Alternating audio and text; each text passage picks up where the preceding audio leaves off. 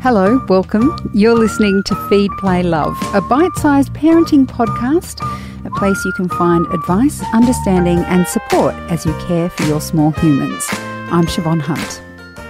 When I was a kid, the techiest toy you could get was a handheld Donkey Kong game or perhaps a speak and spell. These days, you could be buying smart toys without even knowing it. Lucky for us, the eSafety Commissioner has just released a Christmas gift guide to help parents and carers choose tech gifts that are safe for our kids to use. The Commissioner, Julie Inman Grant, is on the phone now. Hi, Julie, how are you? I'm great. Thanks for having me. Are you all ready for Christmas? I am not ready for Christmas, but I can say that um, I learned a lot um, in terms of researching the gift guide because I've got three kids and um, they want everything um, from a vector to a new phone. And, you know, I think that's the trend that we should all expect that the toys aren't going to be the conventional toys that we put together with mom and dad uh, when we grow up, but um, are going to have be computerized. And you know, Barbie's grown a brain, so oh dear. Um, we have to get with the program. well, um, explain for me because I know this is part of our language these days. But what are smart toys? Right. So a smart toy would just basically be like a teddy bear or Hello Barbie in her dream house that are internet connected. They may have um, artificial intelligence in them, um, but they they may be also interconnected to the internet, so you can um, play with other friends and um, in their digital worlds. So they're often controlled with devices such as a tablet or a smart phone, and um, parents are usually encouraged to help their kids set up an account so that they can set up the ages and the uh, safety and privacy settings if they're contained in the program uh, together. So they are interactive, which means they can bring some risks. Some of those risks might include storing personal information, such as your child's name, age, gender, and in some cases location, and that's something that we want to be mindful of. Um, a lot of these new toys have inbuilt cameras and microphones that may record or store video or audio of your child. And of course, the child's cognitive ability might not um, restrain them in the way that we would be thinking of doing as adults. And sometimes these databases that store all this information can be exposed to third parties, and there have been some very um, well publicized breaches. VTech um, was one in particular, so that th- this data, which is very sensitive, can be exploited if they're not secured properly. Now that sounds very frightening. Is it possible to buy a smart toy and set it up so it is completely private, or is it always dependent on the software that comes with the the toy itself? You know, it really does depend on the toy and, and the kind of care or safety by design features that the toy manufacturer has built in. But there are some really easy things you can do to stay safe. You know, you can secure the toy by changing any default usernames or passwords and use stronger versions. You should up the software regularly when prompted to make sure that there aren't any vulnerabilities. Um, if you're concerned, um, you can deactivate any voice or video recording capabilities. And I guess the best advice I would give is read the age guidance, but plan to co-play and co-view with your child so you can see what they're experiencing. Um, we need to be as engaged in our kids' online lives as we are their everyday lives, and that means online play as well. You also have in this list, this guide you have online, and we'll put links to it in the notes of this episode. You list robotic toys on this guide. Now, I think this applies to me and my children. Are these the kind of for real toys like dogs and cats that are motorized? Is that what you mean by robotic toys? It could be that. There there was a very popular robotic toy called Cozmo. I believe it's now called Vector, uh, but that's still on a lot of kids' lists, including my own child's. I mean, the robotics are becoming more common in the household generally. You know, there are robot vacuum cleaners now that can map the layout of your house. So a lot of these robotic toys can promote valuable skills like engineering, math, and coding, skills that our kids will need to have in the future. You know, they're fun, educational, and entertaining. And some of these robotic toys are often controlled through specific apps on devices as well. So some of the same risks exist for robotics as do smart toys. They may store personal information. There may be inbuilt cameras and microphones. And uh, if they're storing this information in databases, they can be exposed to third parties, including hackers, if they were to be exploited. So what do you do when you get your kid a robotic toy aside from playing with them? Just the same guidance. And you can get all of these at esafety.gov.au at our gift guide. Is, you know, always make sure you're using strong usernames and passwords. And if you're signing up for your kid, let's make sure that it's not an identifiable name like your kid's name and the year they're born. Maybe give them a nickname that you'll use online Make sure you update software regularly like we do on our phones because that's meant to protect from known vulnerabilities. Deactivate voice and video recording if you're not comfortable with that aspect uh, of the toy. And again, just be engaged in um, online play with your kids. Now, my eldest is at primary school now, and I reckon last year when she was in year one, a lot of her friends started getting Garmin watches. And of course, because they were getting them, she wanted one.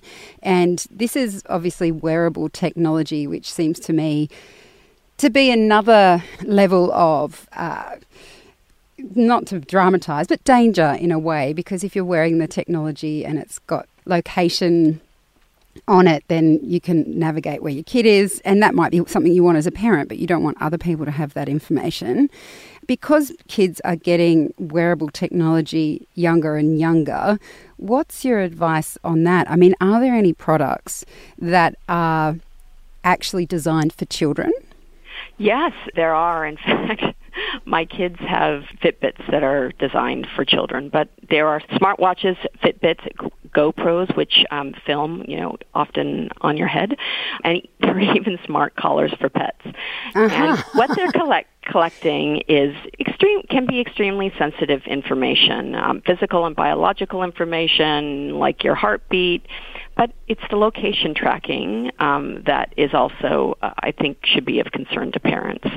There are a number of apps, for instance, like Map My Run, that you can be using and that, that kids like to share on social.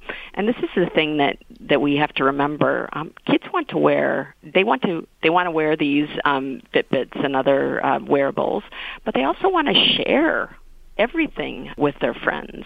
So they may be sharing where they've run, where they're going, and this geolocation data can be sensitive and you you know you have to talk to your kids about how broadly that information is shared because there can be people with nefarious intention that can learn a lot about a child, uh, including that really personal physical information, but most likely where they are or where they're And you going. can't really, can you even turn that off, those wearable devices? Because that's kind of their whole function, isn't it?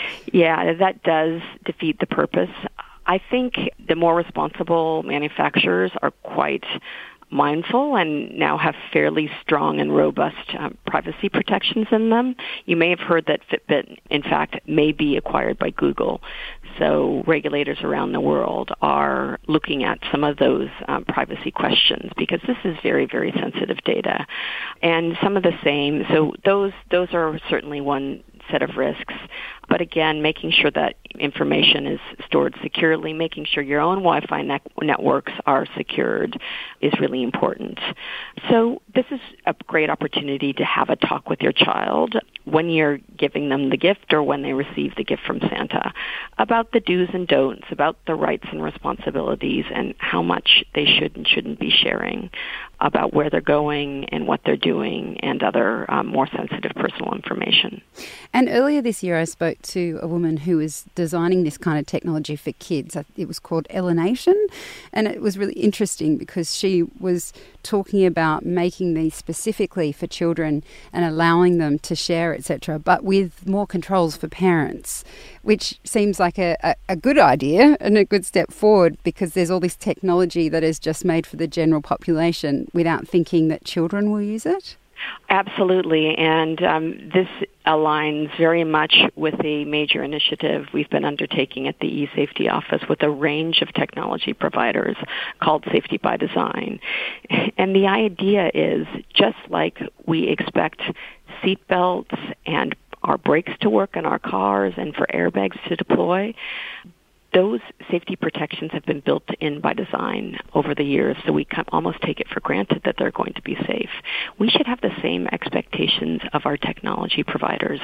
They should be doing the risk assessments up front for the most vulnerable users of these products, which in many cases are children, and they should be building in the safety and privacy protections at the front end rather than retrofitting safety protections after the damage has been done. And I think the other challenge um, that we need technology providers to be thinking about is we don't want to demystify or scare parents um, away from these products by making them so complex that they uh, throw up their hands in frustration. Um, you know, the guidance um, and the tools that we're building for parents so that they can protect their kids through parental controls and other privacy and safety settings should be easy and intuitive. Mm, which they're not always, are they? no, they're not, because as you say, a lot of these are built for the general public. Kids tend to be early adopters of technology, and they're really not built, they're not age appropriate, and they're not built for kids. Now, more and more toys that, that are marketed at children do take those things into consideration. But we as parents have to also realize that our job doesn't end at the cash register or after wrapping the presents it it also in, involves starting the chat with our kids when we're handing over these digital devices so that they know that this is a privilege and not a right and that they should come talk to you if anything goes wrong. But it's a good opportunity, particularly if your children are younger, to start those conversations, have them early and often, and really guide them and play with them. Because I have to say, some of these toys are really fun. yeah, absolutely. And look, um, the final one I wanted to talk about are the tablets that people can gift their kids at Christmas. Now, I think if you're under five and you're getting a tablet, you're very lucky. Um, even under 10, let's be honest. Mm. But it is something that more and more children are using. And tablets themselves, I have always seen as something that is owned by an adult. What happens when you give that to a child? What do we need to know as parents?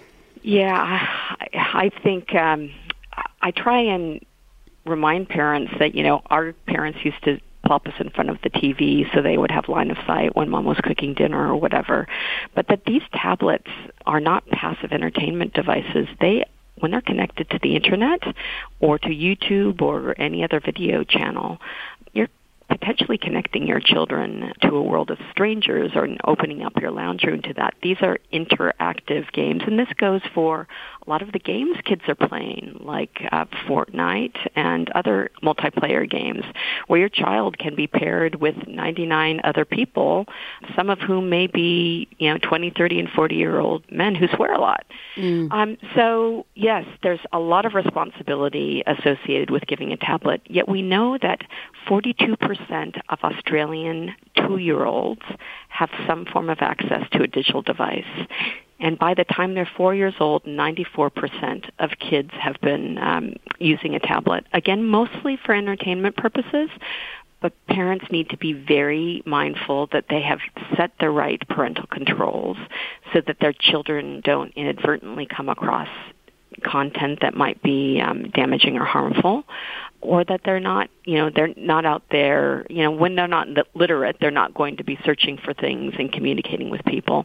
But almost all of the um, online games today that have tremendous educational impact, uh, Roblox and Mine, Minecraft come to mind, they are interactive, which means they have video um, and chat features. Another really popular one that teens and tweens are on is TikTok it can be a lot lot of fun and kind of whimsical, but there's a lot of damage that can be done through bullying, um, through grooming, uh, through the chat and video functions.